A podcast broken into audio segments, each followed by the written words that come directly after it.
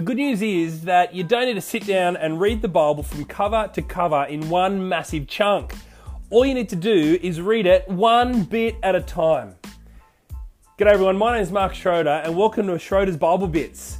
I'm a college chaplain and my job is to teach children and youth the wonderful truths that are found in God's Word, the Bible.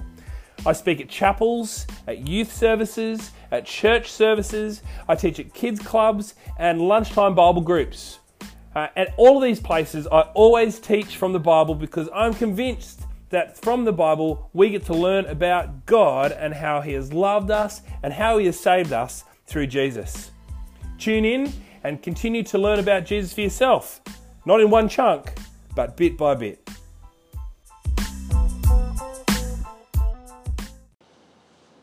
G'day everyone, welcome to this next Schroeder's Bible Bit moment. This is a podcast moment that I've done with the staff here at the school that I work at. This is during our professional development week where I've done a series on Genesis. This is part of a series that I've titled Back to Basics because the encouragement is for our staff to go back to the basic parts of the Bible that we believe in so that our theology about these moments would actually drive our practice. My encouragement to you as you listen is make sure that you actually listen to these in order. I've got them in order for you here, 1 through to 5, and have your Bibles open as we look at these sections. I intentionally try to go a bit deeper with these talks with our staff to challenge them and hopefully you as well to think deeply about what we believe and therefore how we live. So here's the first one on Genesis chapter 1, God the Creating King. Well, this is it. This is where it all starts, Genesis chapter 1. Now, the first chapter of the Bible, the first verse of the Bible, the very first book of the Bible. I don't know if you know, but it was actually a custom in ancient times to name a book by the opening words of that text, which is what the Hebrews did in titling this initial book of the Bible. They called it Bereshith, which means in the beginning. And then later on, when the Old Testament was translated into Greek at about 250 BC, the Greek equivalent of that title was rendered as Genesis. And so then both the Latin and the English translations continued to adopt that, and that's the title we've got today. And really, I think this is the perfect title for this book. This book gives us the genesis of the doctrine of God. It gives us the doctrine of salvation. It gives us the doctrine of creation. This is even the doctrine of salvation here, the doctrine of salvation too has its genesis here in this first book, so aptly named Beginning. How incredible, right? What we know about God, about what we know about creation, about ourselves, and about salvation begins here in this book called The Beginning, the book called Genesis. This book of Genesis, actually just the very first 3 pages, or the first 3 chapters, will provide for us the theological pillars on which the rest of the Bible stands. Jesus, the Messiah, He even has His prophetic genesis here in the opening chapters of Genesis. In chapter 3, verse 15, we see that. You see, this is a seriously important book, one which we need to grapple with personally. Now, I'm sure that many of you have read these first 3 pages of Genesis over and over again. Or even if you haven't read it over and over again, I'm sure that you will be somewhat familiar with it. But I want to begin by saying, don't grow tired of Genesis chapter 1, 2 and 3. This is where it all begins. And as I've said, this is the foundation of what you actually believe. And I think the moment that you grow tired or bored or uninspired by what you read in these first opening pages of the Bible is the moment that you actually begin to forget your place and your purpose here in this world. I do think, however, that you have another motivation. The theological pillars that are presented to us in Genesis ought to also determine your practice in your role here at Broughton Anglican College. What you believe from these first parts of Genesis ought to direct your motivations for being a person who works at a Christian school such as ours. So teachers, how and what you program, how you discipline, how you care and administer well-being programs, the way in which you present yourself and more should all be directed by your theology, particularly your theology from this part of the Bible, from Genesis chapters 1 to 3. Our property teams and office staff, bus drivers and Ush directors, the way that you work and operate here at Broughton should direct you too. For although you may not be in an upfront teaching role, you work in direct support of it. And without you, the core business of our school would just not happen, and the opportunity for gospel proclamation here at Broughton would be non-existent. In fact, all of us here, when we were interviewed here at Broughton, you were asked about your faith and what it is that you believe about God and His Word, the Bible. Here at Broughton, we unashamedly hire Christian staff. And we want staff here at Broughton to be united on the theological basics of our Reformed Christian faith. And that's what we are. We are Reformed evangelicals who are committed to the Bible.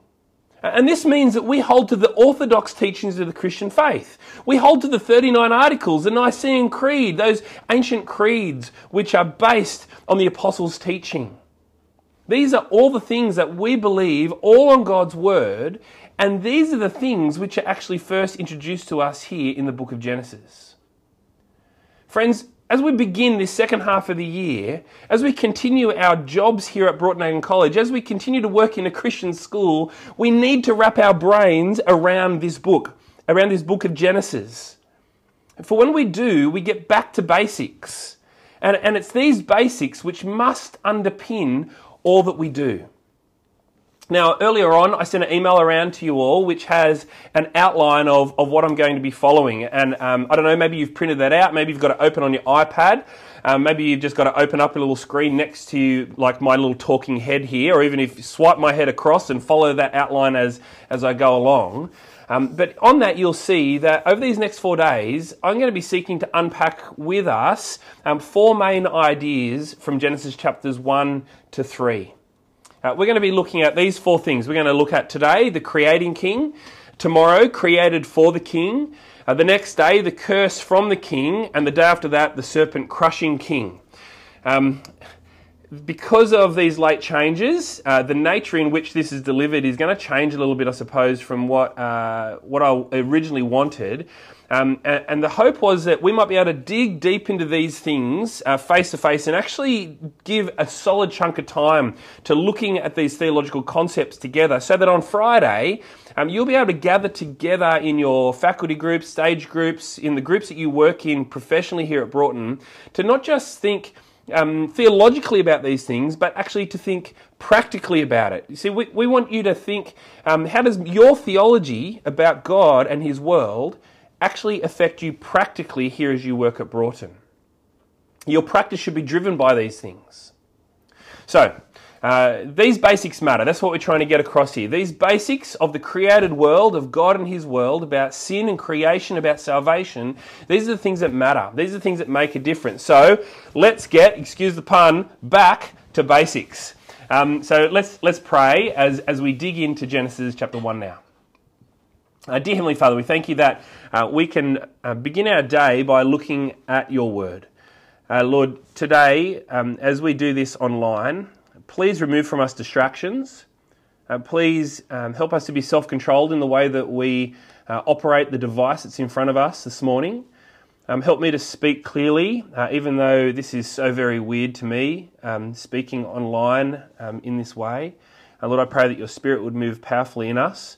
And Lord, as we think theologically about you and your word, Lord, I pray that it would impact us personally, but it would also impact the way that we work here together at Broughton Anglican College. In Jesus' name I pray. Amen. All right, so Genesis chapter 1, verse 1 and 2. You should be familiar with it. This is what it says. In the beginning, God created the heavens and the earth. Now the earth was formless and empty. Darkness was over the surface of the deep, and the Spirit of God was hovering over the waters. Here we have it, the very first 2 verses of the Bible. And these verses are loaded, and so we need to pause here for a moment and unpack what is being taught, particularly in verse 1. And the very first big idea that you should get from Genesis chapter 1, verse 1 is all about God. That is the big idea. It's not about creation. It's not about anything else. It's all about God. The opening words are, in the beginning, God, and that is the focus here. In the beginning, God was there. He was around when all of this, look outside your window frame, and all of this began. He, therefore, is timeless. God is unbound. He is beyond this time and place. And this is the context for everything. This is the context with which we live in today. And so as Christians, this is the first big idea of what we believe. We actually believe in one God. That's what you actually believe as a Christian. You don't believe in a God who was made. You believe in a God who just is, who was, who has always been, and who will always be. God doesn't come into existence here in Genesis. He just simply is. God exists before matter, before anything and anyone else. This is extraordinary, right? In other worldviews, the sun and the moon and the stars and the sea monsters, and often they're often the things that are the powerful deities. But in context of this opening section of Genesis, those things are merely the creatures or the things which display the one true God's power and skill. And so this brings us into the second idea that we've got here in Genesis chapter 1, and that is that God created the heavens and the earth. And so we learn here that God is active, He's innovative, He's creative. God takes initiative. And I think it's awesome that God is able. He just doesn't have these grand ideas, but He's got grand ideas that are able to be implemented so mightily and powerfully with just His spoken words, as we come to see. He creates all things. Now, it's important to notice here that the heavens and the earth, this is not talking about the globe and the stars. This is about everything above your head. This is how the original hearers would have read this, right? This is everything above your head and everything below your feet. And in this phrase, this is talking about all-encompassing, everything. So keep in mind your historical context as you read these two verses. The ancient Hebrews did not have in mind the solar system when they read Genesis chapter 1. When it says, in the beginning God created the heavens and the earth, they are not thinking Saturn out there. They're not thinking about the solar system as you and I think about it. And they're thinking primarily about the focus of these verses, which is about God and His work in creation of everything. Everything above your head, everything below your feet. This is about a revelation from God in Genesis chapter 1. This part of the Bible is talking about an individual, about God and His work. Now, we've got to realize that as we read Genesis chapter 1, that this isn't dealing with the modern questions of the cosmos. Historically, the original hearers didn't know, like I said, about the stars. They didn't know that the stars were suns. They did not know that the earth was spherical and moving through space. They didn't know that the sun was further away from the moon, or even all that further away from even the birds that were flying in the sky. They believed that the sky, in fact, was material, not vaporous. They believed that it was solid enough to support the residence of deity as well as holding back the waters. That's why the sky was blue in their mind. They believed there was water on the other side of this great barrier up there in the sky. And it's important to say this because they thought about the cosmos in an ancient way, not in a modern way like you and me. But what's interesting is that as we read these verses, we see that God doesn't think it's important to change their thinking about those cosmological things. Instead, God makes a very big and simple point here, and it's all about Him. The opening verse of this Bible chapter, Genesis chapter 1 of this book, the whole Bible, is that about God exists, and He is creative. And His creative activity primarily has the whole world in view.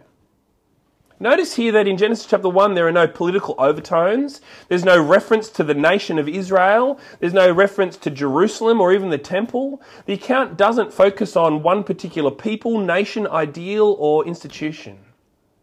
What comes first here is God and His involvement with the world. And interesting, later in Revelation we see the same thing.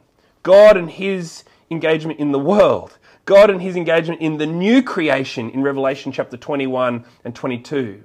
So when you think about the Bible as a whole, we've got Genesis chapter 1, which is the first book stop, and Revelation 21 with the new creation, that's the second one, and this all sits together so neatly here, doesn't it? See, I think that within these first two lines of the Bible, we actually find ourselves with an evangelistic call. A call to challenge the norms of the surrounding nations of the world. A challenge to the nations who worship the creation or the creature often. These opening verses hold out a very serious basic theology, and that is that there is one true and living God. He has always been. He will always be. He is the creator of everything above your head and below your feet. He is the king of everything, and he alone is worthy of your worship. Now pause here for a moment and just think about your job here at Broughton. Is this your call for the students or the community here at Broughton? Do you put this evangelistic call to people that you meet here at Broughton? Do you tell that God exists, and that He is the King, and He is the Creator, and He is the one who ought to be worshipped? We don't want to encourage worship of the things that are created. We want to encourage worship of the Creator. Now, with this in mind, the chapter now continues, right? And the writer puts before us the way in which God brings order and structure. We read on and we see this mighty God, our mighty God, who does forming and filling of His creation. We read about God who creates with intention and purpose. He is not creating in some haphazard, chaotic, or in some slapdash way. And so you will have seen, as we heard Genesis read to us at the very beginning, from Genesis chapter 1, verses 3 to 31, these days of creation as God speaks and things are made over and over again. And literally, we need to say that there are literally hundreds and thousands of words that are written about this section of the Bible, right? About God's work in creating all things.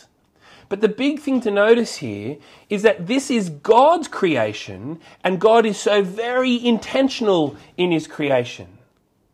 Now here we discover 6 days of order and intention. We see God forming and filling His creation. He forms something, but He has intention in His mind to fill it with things. He creates the space, but then He fills that space with the stuff. Now, if you've got the outline open in front of you, you will see that I've given you a little table. It looks like, hold on a second. It looks like this. So we can see this forming and filling. So when we think about these days of creation, this is a helpful framework for you to think about as you think about Genesis chapter 1.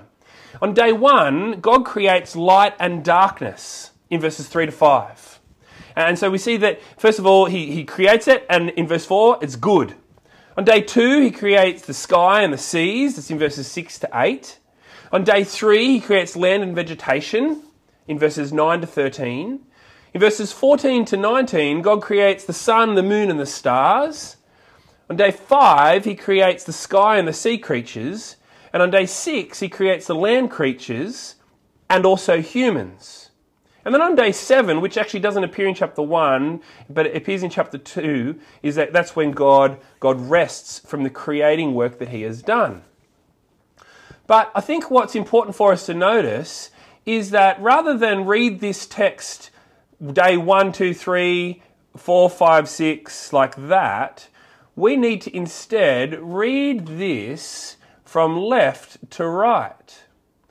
On day 1, God creates light and darkness, but on day 4, He gives structure to that. He fills it with the sun, the moon, and the stars. On day 2, He creates the sky and the seas, but in the sky and the seas, He creates the sky and the sea creatures. On day 3, He creates the land and the vegetation, and then for the land and the vegetation, He creates the land creatures and the humans. You see, here we've got this great moment where God creates everything, God creates everything according to His good intention and His purpose. I think it's great as well that God looks at His creation, and as He does this forming and this filling, that He sees that it is good. And it's good on day 1. By the way, did you notice it's not good on day 2? It doesn't say it's good, but it is good, nevertheless, because we know in verse 31, after He's done all His creating, He says it's very good. But anyway, this refrain is repeated over and over again. God creates on day one and it is good. Day three and it is good. Day four it is good. Day five it is good. Day six it is good. He looks at all of what he's created and it is very good. God is very intentional with his creation. He gets what he wants when he creates. As an aside, I don't actually think that this good or this very good word that we see in Genesis is synonymous with perfect. People are held back in creation, aren't they? They're held back in lots of different ways. They're held back from the fruit that they can eat, which we discover later on. And we also see that they're held back even in the way in which they engage with God. God comes and he walks in the garden in the cool of the day, but he's not sitting in the very middle of the garden giving light to the whole world like he is in Revelation. And I think that's where we see perfection in this new heavenly city in the end when God finally brings recreation and he perfects everything then. What we have here in Genesis chapter 1, verses 3 to 31, to get back to that text, is we have a beautifully crafted poem or a beautifully crafted song all about God and his historical work in creating all things. And this should blow us away. Of course, so, as we look at these verses, our minds are swayed, aren't they, to consider the things of science. And before I say a few words on this, I think you need to bear in mind the things that I've already said about the purpose and the intention of this chapter. This chapter is written in a different time and context of our own. Science was not the goal of Genesis chapter 1. This isn't something that is written to answer the how of this world, but rather the who of this world, the who of creation. This isn't a book of modern cosmology, and if we try to make it do so, then we actually end up making this text seek to say something that it never intended to say. This isn't supposed to be treated as a high-definition photo of creation, if you think about it like this. But rather, this part of the Bible, Genesis chapter 1, should be treated as a broad-stroked painting of what is happening when God created the heavens and the earth, when God created all things. But nevertheless, we can't help but think about things like evolution, right? And I'm not going to say heaps about this. And if you want to know more about it, go and talk to the head of science, Nicole. She knows heaps about this stuff, don't you, Nick? But go and talk to her about it, and in fact, pick her brain and ask her about evolution. But all I want to say simply about evolution is that evolution is just simply change over time. And I think that we actually see this evidence of evolution all around us. And an obvious one about it is just simply in the heights of humans. I'm sorry, short people in the world, but yes, we are actually getting taller. I went to the Rocks on the weekend, and as we went through some of the low buildings, like the old buildings in the Rocks, I got to duck my head to go through the door frames. Why? Well, it's because the door frames were intentionally built for people who were much shorter back then. But now as time has gone on, our door frames are higher because as a race we're getting bigger. Over time we have bred with different people, and so we're creating taller people, and so now door frames need to be built to suit tall people. Maybe just looking at the Year 7 kids that are coming through, maybe, Mr. O'Connor, you need to reevaluate the door heights on our buildings of our new buildings that are going over there. Maybe they need to be higher. Evolution is happening. Change over time. It's something that we see all the time. Now, I don't want to say too much more, but because evolution is a complicated concept and there's lots to say. But I do think that we are naive to say that it isn't true, nor that God did not use evolution to create all things.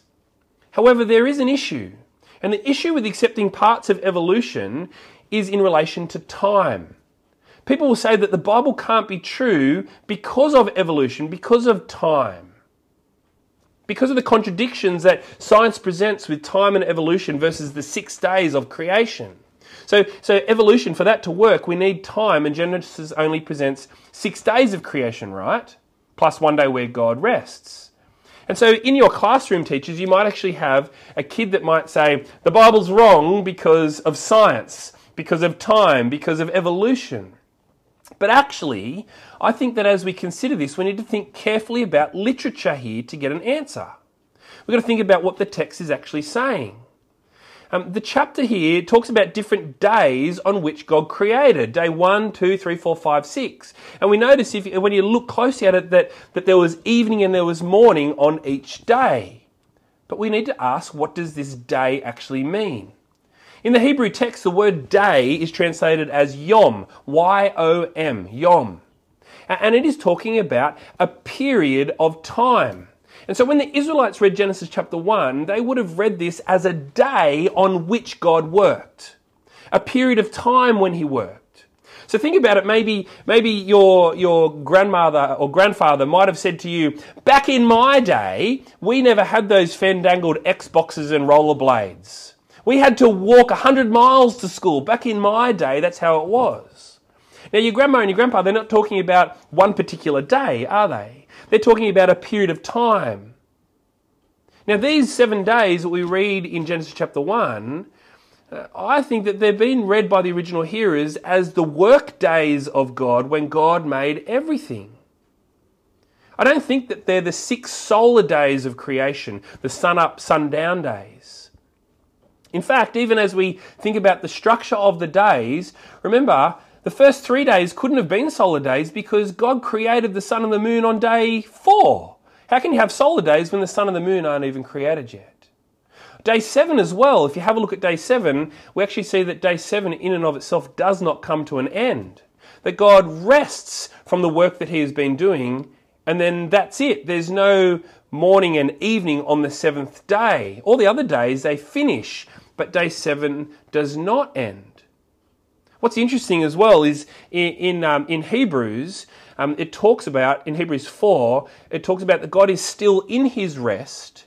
And in fact, as Christians, we believe that we will enter into his rest by faith in Jesus. Now, we need to keep in mind that we only consider this question about time and day when we try to get this ancient cosmological moment of Genesis chapter 1 to fit in with our modern understanding of the cosmos, our modern understanding of creation. But really, this day question doesn't really matter when we make this passage about the one who it's actually about. This passage is about who? This passage is about God. This passage is about him and his creating work as the king over everything. And as you consider this more, I think it's important to ask the question, how do you actually read this literature? So one thing that we wrestle with as we read the Bible is the difference between what is literal and what is literalistic. So take, for instance, the phrase, the year 12 student's car was flying out of the student car park. Now, the literalistic meaning is that there's a student with a flying car and they're leaving the student car park. But the literal meaning of that is that there is a car that is going super fast. And we actually do that all the time when we read the Bible. We think about the Bible in literalistic and literal ways. So in Genesis chapter 6, for example, if you flick over to Genesis 6 verse 6, you see that God's heart is deeply troubled just before he sends the flood on the whole earth. Now, that doesn't mean that God's heart actually carries emotion. That doesn't actually mean that God actually physically has a heart that pumps blood either. In this instance, we use the context of the passage to understand that God was deeply moved by the troubling scene that he saw below on the earth. Think about as well with God and as he speaks out creation. You notice that as God speaks, he says, "Let there be light," and boom, there was light. Now, I don't think that this actually means that God has an actual voice box like you and me. But it does mean that God commands creation.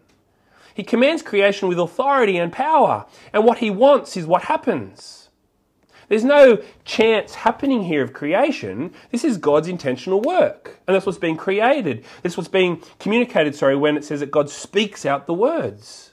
He doesn't have a literal voice box. The Bible says that as well in other places that the earth doesn't move. Did you know that? In 1 Chronicles 16, in Psalm 93 verse 1, in Psalm 104 verse 5, and in 1 Samuel 2, it says that the earth is secure and firm and that it does not move. Now back in 1543, there was a guy called Copernicus, and as well later on, you will have heard of guys like Martin Luther and John Calvin, and they used those Bible verses to actually refute the scientific claims that the earth was moving and the earth was rotating around the sun. They said, no, that can't be true because the Bible says that the earth is still and established and it will not move. But of course, we've got to read these verses carefully, don't we? This is what we think about literalistically versus literal. What is the literal meaning? Well, the literal meaning of those verses is that God has established all things, isn't it? That God is the creator, that God is the king over all. He is the one who is sovereign over everything. And so we can trust in him to keep things sure and steadfast. As we read the Bible, and in this instance, as we read Genesis chapter 1, we've got to remember that, yes, this is an important book. The Bible is a holy book that teaches us about God and his work in creation. But it is a book nonetheless, and it needs to be treated as one and read and understood just as literature needs to be. Now, to put that aside, let's just move on now and go, in this first chapter, we have the omnipotent God who goes about his work of creating. He's the only one. There is no peer, there is no competitor, there is no battle for God to accomplish so as that he might attain his rule over creation. The sun and the moon aren't his rivals, but they are his creations. This is an all-powerful God who simply speaks and creation is done. God here also, what we see is that God is a lawgiver. He divides light from darkness and land from sea. He names them. He appoints stars and for signs, for fixing of time. He sets boundaries for natural order that animate creation is commanded to perform in a certain manner. Species have set roles.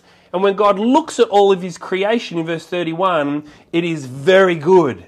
It is according to his intention and his purpose. It's what he set out to do. So as we pop out the other side of Genesis 1, and as we consider God and his work in creation, what is our response to this? Psalm 111 verse 2 says, "Great are the works of the Lord, they are pondered by all who delight in them." See, God loves an inquiring mind. God has done great things. His creation is wonderful and it ought to be pondered and investigated. Did you know that God invented taxonomy? And we see that in chapter 2 where God says to Adam, name all the animals. So God brings all the animals to Adam and he names them one by one. God created science. He created taxonomy. Even in chapter 2 verse 12 we see that there's a description of the Garden of Eden and it's described that there is gold and onyx and resin there in the garden. Why is that there? Well, I think it's there so that it would be dug up. That's why God puts gold and resin and onyx in the ground, so that people will go out and do good geology, so they will dig up the earth and discover these things. Ponder the works of God. God has made all things. He is the king who has called it into existence, and as his creations, we ought to investigate it. We ought to look at it. We ought to wonder about it, but we ought to know that God made it. And he made it all according to his intention and his purpose. Psalm 8 should be familiar to you. It says, "When I consider your heavens, the work of your fingers, the moon and the stars which you have set in place, what is mankind that you are mindful of them, human beings that you care for them?" The creative work of God is something to be captivated by, isn't it? It is so vast and so incredible. God is so mighty and powerful, and yet Psalm 8 tells us that God is still mindful about us. And as John 3:16 reminds us, that God is so mindful of us that he sent his only son for us so that we would not perish, but so that we would have eternal life. I wonder if you understand the magnificence of this, that God would care enough for tiny little you. To help you get some scale about this, something that's helped me and I often say with students, is to consider the size of the Milky Way galaxy. If the Milky Way galaxy was the size of North America, right, the Milky Way galaxy, if that was the size of North America, then our solar system would fit into a coffee cup. Isn't that extraordinary? Our solar system is in here, but then in the solar system is planet Earth, and on planet Earth is little you. And meanwhile, this coffee cup's sitting in the middle of North America. Isn't that extraordinary? God is concerned with you. The creator of all things is concerned with you so much that he would send his only son for you. See, to land this, we need to do things here at Broughton which wake students up to the significance of God, the creator, who is God the King. We need to help students to see and to know the God of the cosmos. You teachers and everyone else, we're all together, we need to make it our goal to draw people's attention to God. We need to blow their little minds. We need to help students to be enthralled by God. In the holidays, we went down the south coast with the kids and we dug this massive hole and the kids got all sandy. And I was sitting there with both Fletcher and Wesley and I was brushing the sand off their bodies and there was some sand on their hands and I was brushing the sand off their hands. And I said to Fletch, can you count the amounts of grain of sand just in your hand? And he said, no way, Dad, that'll take ages. I said, what about this? And I picked up a scoop of sand and I said, count that sand. And he said, I couldn't do that. I said, what about just the sand on the seashore here? He goes, no way. I said, what about the sand in every beach in the whole world? Could you do that? And he said, nope. I said, but do you know that the Bible says that God knows how many grains of sand there are on the beach? And then I said, do you know that God even knows how many hairs are on the top of your head, even my head? Every person's head, God knows. That's how well God knows you. In the vastness of creation, God is concerned with you, Fletch. He just like, wow, Dad, that's cool. So we need to blow students' minds more and more with the creation of this world to help kids to know God more.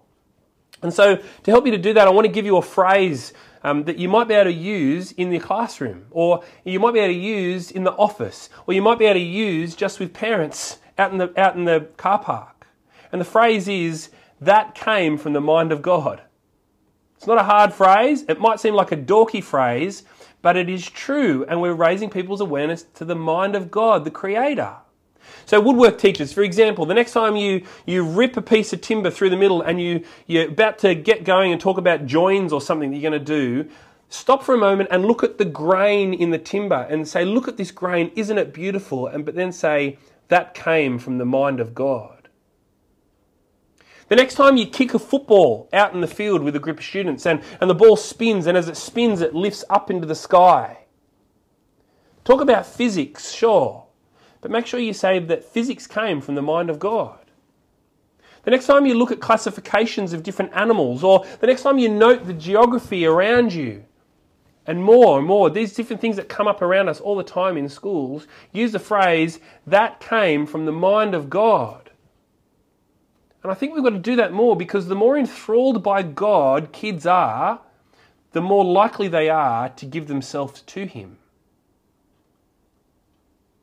I also want to say that you and I, we need to be doing big thinking about these things for ourselves. If you are a Christian, then that means that you actually believe in the one God who made and who rules all things. But I will ask the question, are you working to grow your knowledge so that you can grow what our students know and believe?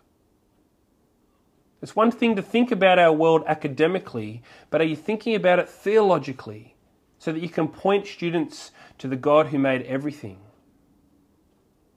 Earlier I spoke about the motivations that we have as Christians in a Christian school. Now I'm sure we have a motivation to see people become Christians, but we need to think bigger than just this here at Broughton as well. What happens when the student in your class leaves Broughton and they go to university or they go into the workforce? Are they equipped to go on to think further about the KLA that you have engaged them with? Can they think about it from a Christian worldview?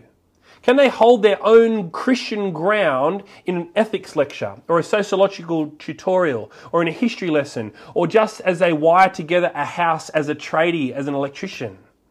How will our students engage practically in this world after coming to real terms with the theological basis of Genesis chapter 1? You see, what you do here at our college matters. So what are you doing here at our college to help students to move on and continue on here in truth and knowledge of the creating God and King? It needs to be more than just simply praying at the beginning of a lesson. It needs to be more than just inserting a little Christian perspective sentence at the beginning of your program. It needs to be more than just supporting biblical studies in our school. It needs to be more than just making students sit quietly in chapel. We need to blow students' minds with the glory of God as we engage with His creation. Kids need to come face to face with God, their Creator and their King. We are not here to produce students who are simply scientists, geographers, mathematicians, and historians. We're here to help students to engage with God's wonderful world so that they would engage with the God who made it and they would worship Him. Let's pray now and let's ask God to help us to be productive as we do that together. Dear Heavenly Father, I thank you for your wonderful word, and thank you that as we read Genesis 1, we come face to face with you, our Creator and our God. Help us to fall on our knees before you. Help us to worship you for your greatness in all of creation, above all of creation.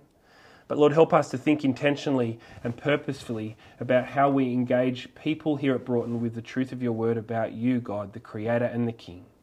In Jesus' name I pray. Amen.